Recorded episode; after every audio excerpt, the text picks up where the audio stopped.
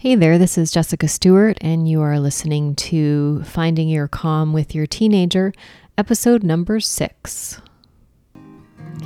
Anyone out there have trouble remaining calm when dealing with your teenager? I do, and I did, still do a lot of the time. And that's what this podcast is about. I truly believe that if you can remain calm with your teenager, you can pretty much remain calm in any situation. So, listen in for my tips and really practical advice for how to do this in your own life. Stay tuned. Okay, welcome. So, today we are going to talk about the M of calm, and that is managing emotions. And this is the one part of the framework that I talk about only really in relation to yourself. When we talk about managing emotions, also known as maybe feeling our feelings, it is work that we do with ourself and ourself alone. And the reason being is that we cannot manage other people's emotions. You may want to argue with me about this. We really try to manage other people's emotions so that we can be okay. But we can only truly manage, work with our own emotions, and feel our feelings. So, what I want to do is what I've done with the other topics is really define what an emotion is in its simplest terms and then talk about why it's important to manage our emotions and feel our feelings or feel our feelings and then talk about some ways that we can do this. And this is a big topic, so I'm going to just touch on it a little bit here and I'm going to expand on some more specifics in some other episodes. So, the first thing really is what an emotion is. And I looked up some definitions, and the one I'm going to use is the one from the life coach school or how I learned it in coach certification training, which really is um, it's a vibration or a feeling in your body that's caused as a result of something that you're thinking. And there's different definitions that are defined as separating out feelings from emotions. And you can talk about that. That's a little bit more complex than I want to get into. I'm sort of I'm going to use that interchangeably when I talk about feelings and emotions. Like you have a feeling and you can sometimes have an emotion that comes out of that. But for the sake of this and what we're discussing, I think it's just simpler to talk about feelings and emotions are sensations that we feel in our body.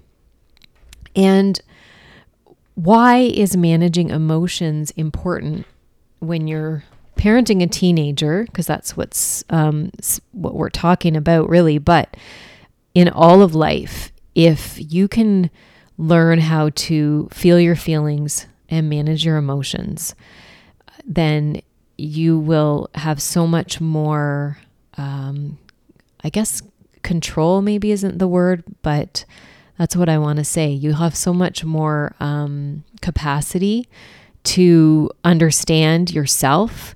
And when you understand yourself, it helps in so many areas of your life.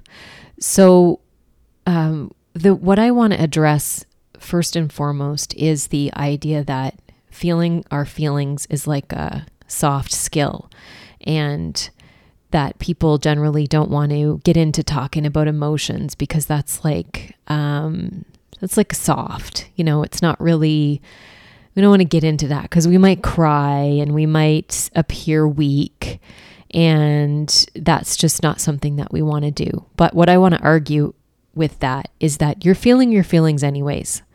You're feeling anger, rage, uh, sadness, the negative emotions that we typically don't want to feel, we feel those, and those are the ones we probably struggle with the most.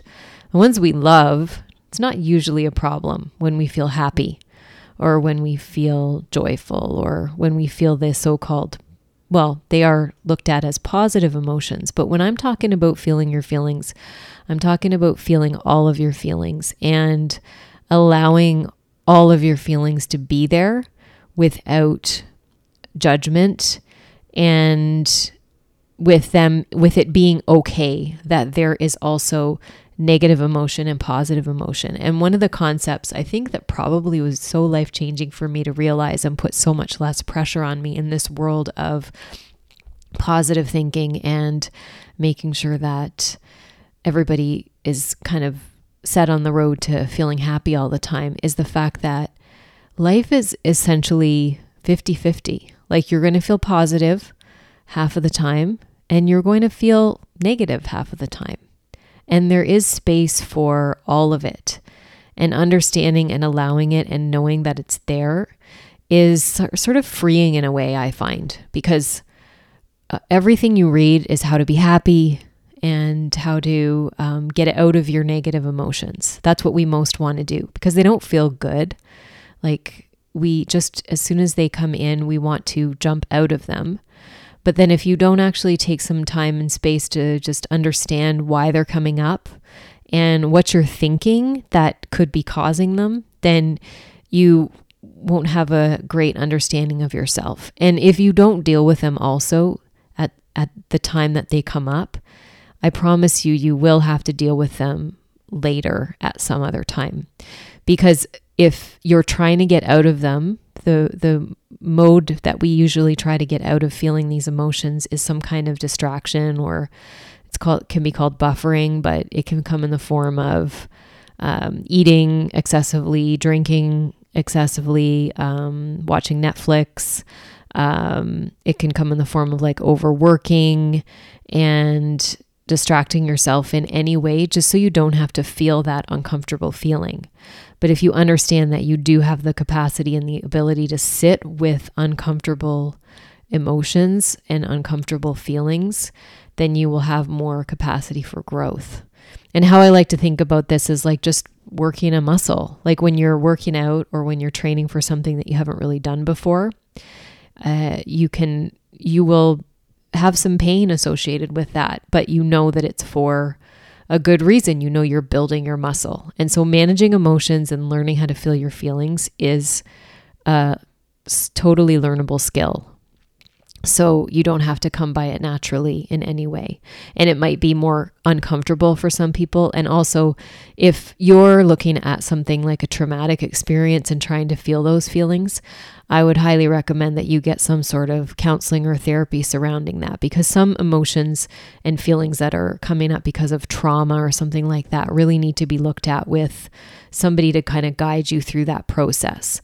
So, with um, life coaching and what we do with clients is we look at more situations that happen in day-to-day life and work with those and those can inform the rest of our, our life as well.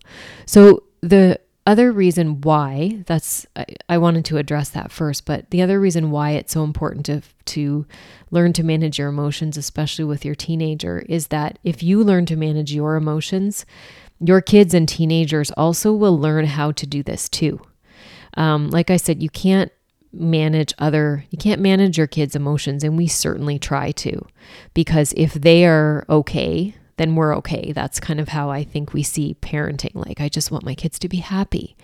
And if you have that understanding that they are not always going to be happy, and that's not even your job, really, is to make them happy, um, that's not part of the job description. And I think we've been given that as one of the probably most important things that we're supposed to do for our kids is is make them happy, make sure they're happy. We always say I just want my kids to be happy. And what if that wasn't something that you're responsible for? You may be responsible for it in some aspects, but most definitely uh, if you understand that your kids are not going to be happy all the time, it's kind of uh, freeing. And then just allowing your emotions to be there, they will see that you know how to manage your own emotions and that the feelings that you have, whatever they are. So if it's sadness, if it's grief, it's if it's fear, if it's anger, that you're feeling them, that you're naming them and not having emotions at your kids and at other people, which we all do. I still do it. And you have to I have to work at that constantly. But having actually having your emotions and feeling it and being able to name it, like saying, I'm really sad right now because of this reason.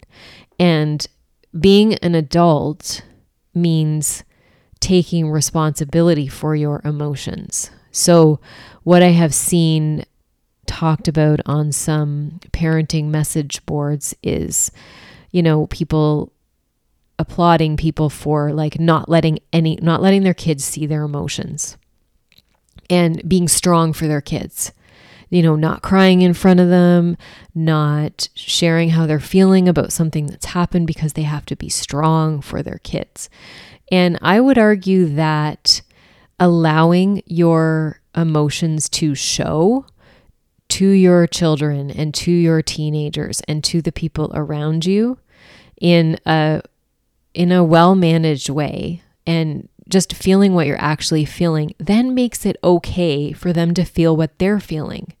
If they're seeing the people that they love the most, you know, trying to be strong, trying to put on a brave face at all times and making it not okay to feel what they're feeling, they they sense that. They can feel that. And the there's a difference too with um feeling your feelings and managing your own emotions for yourself and being an adult about it and not making your kids responsible for your feelings.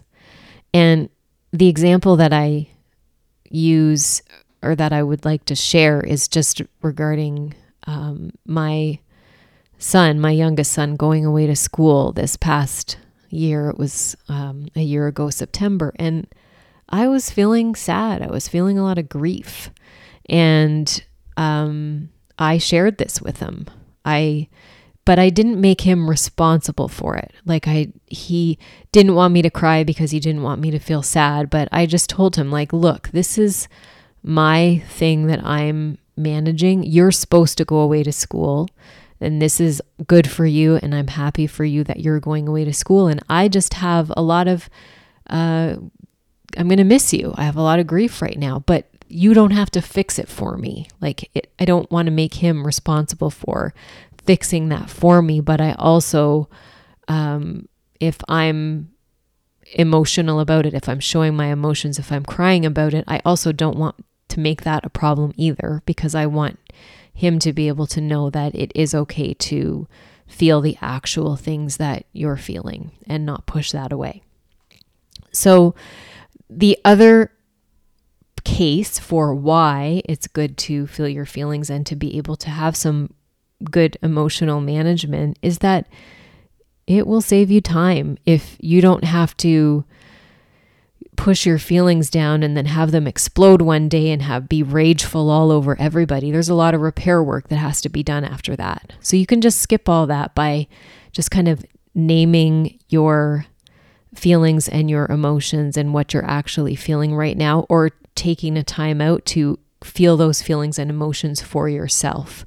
And like I said, important uh, thing to remember is not to feel your emotions like at people. You can feel your emotions with people, but not at people. And if you do, don't beat yourself up for that because believe me, I've felt my emotions at people many times and that's where you can go back and repair and say, look, I was feeling really afraid because of something that you said, and my brain went to this place, and you can come back to them and do that repair work with people. But it is helpful to understand when you have really big emotions to kind of examine what it was you were thinking when those emotions came up. So that's my case for why it's important to feel your feelings and also to let other people feel their own feelings.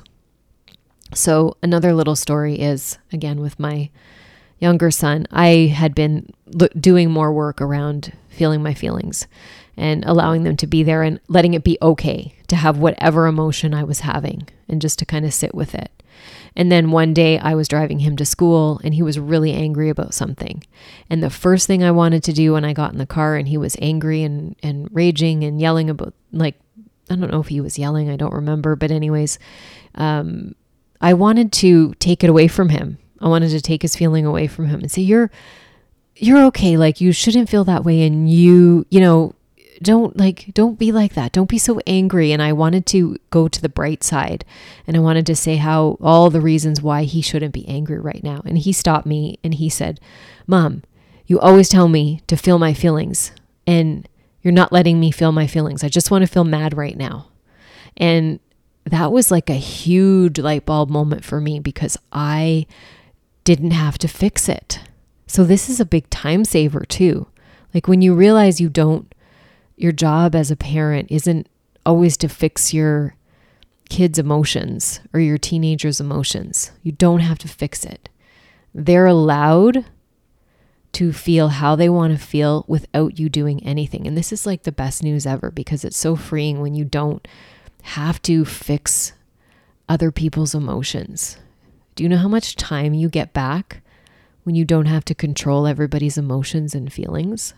And this isn't easy because I am a I'm getting a bit better at it now, but for so long in my life I always thought I had to manage and control everybody's emotions in the room so that nobody was angry, nobody was sad, everybody was okay because I thought it was somehow my responsibility or I had the illusion that I could control this, which I never could. And if this wasn't all okay and everybody wasn't getting along or something was, you know, going wrong, somebody was angry about something, then it certainly had something to do with me when it really didn't. But th- there's a lot of time and energy that you get back when you don't have to manage or um, you don't try to manage other people's emotions and feelings and you just let them have uh, have their feelings okay so and that doesn't mean that people can have their feelings and then, you know, treat you however they want to without you having any sort of guidelines about boundaries for yourself because boundaries are really for yourself and not what other people will do.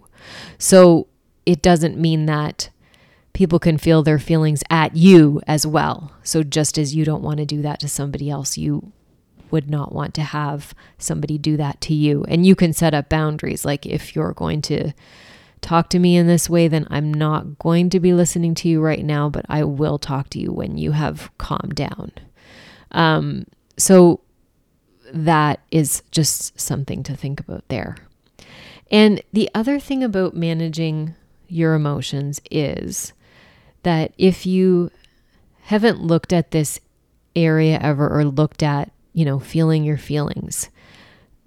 The best way to start with it is maybe after the fact. So, anytime you have a big emotion or a big emotional reaction, so you get really angry about something, or you get really defensive about something, or you feel a huge sense of shame around something, like th- those big emotions that really take you over and almost take your brain offline where you sort of lose all of your reasoning ability at that moment.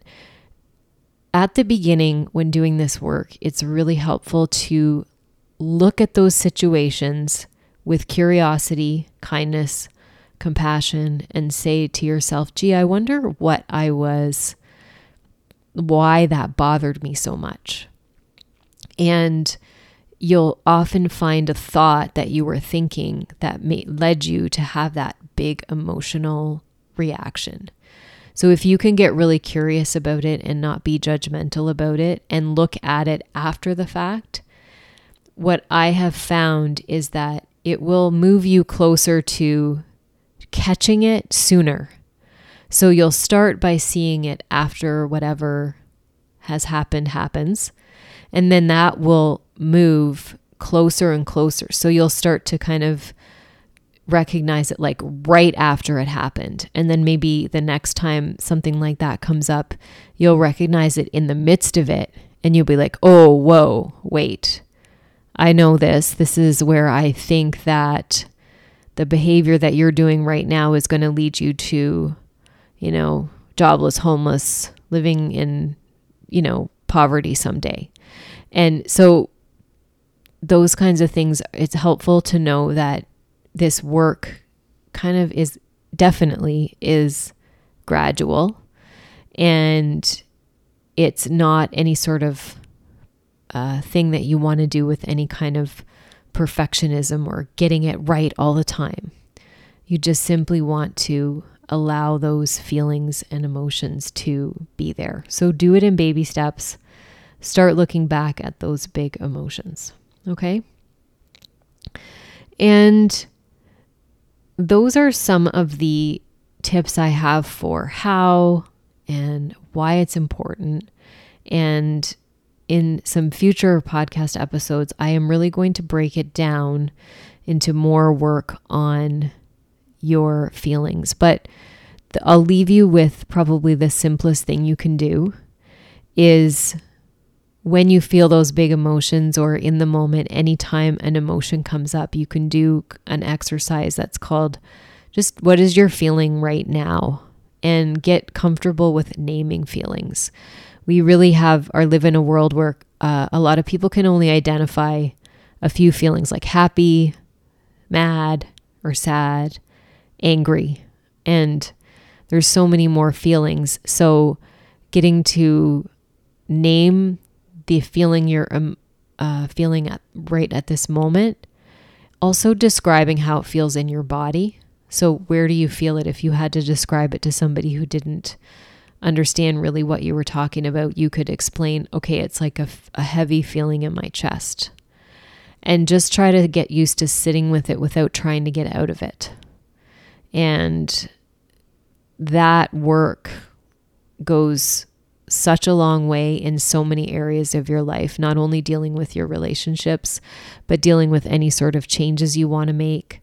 Um, so just get used to naming your emotion and describing it. And that brings you out of your head and into your body and feeling that it is tolerable to handle these uncomfortable feelings. Like, what is it like to be sad right now? Or what is it like to feel some grief if you feel okay enough to feel grief about something, because grief can come in many forms. What does it feel like to be angry, and where do you feel it in your body? And if you do that, it can ha- help to get you with a greater understanding of your emotional and feeling landscape. Okay, so I hope that was helpful. And if you are finding this podcast helpful, if you would uh, rate it on whatever platform you listen to it on, or comment on it, or share it, I would appreciate it so much. And I thank you to whoever is out there listening to it. And I really hope that it's helpful. And the next podcast, we will kind of do an overview and bring it all together and dive a little bit deeper into the concepts that I will be talking about more in future episodes. Okay, thanks for listening.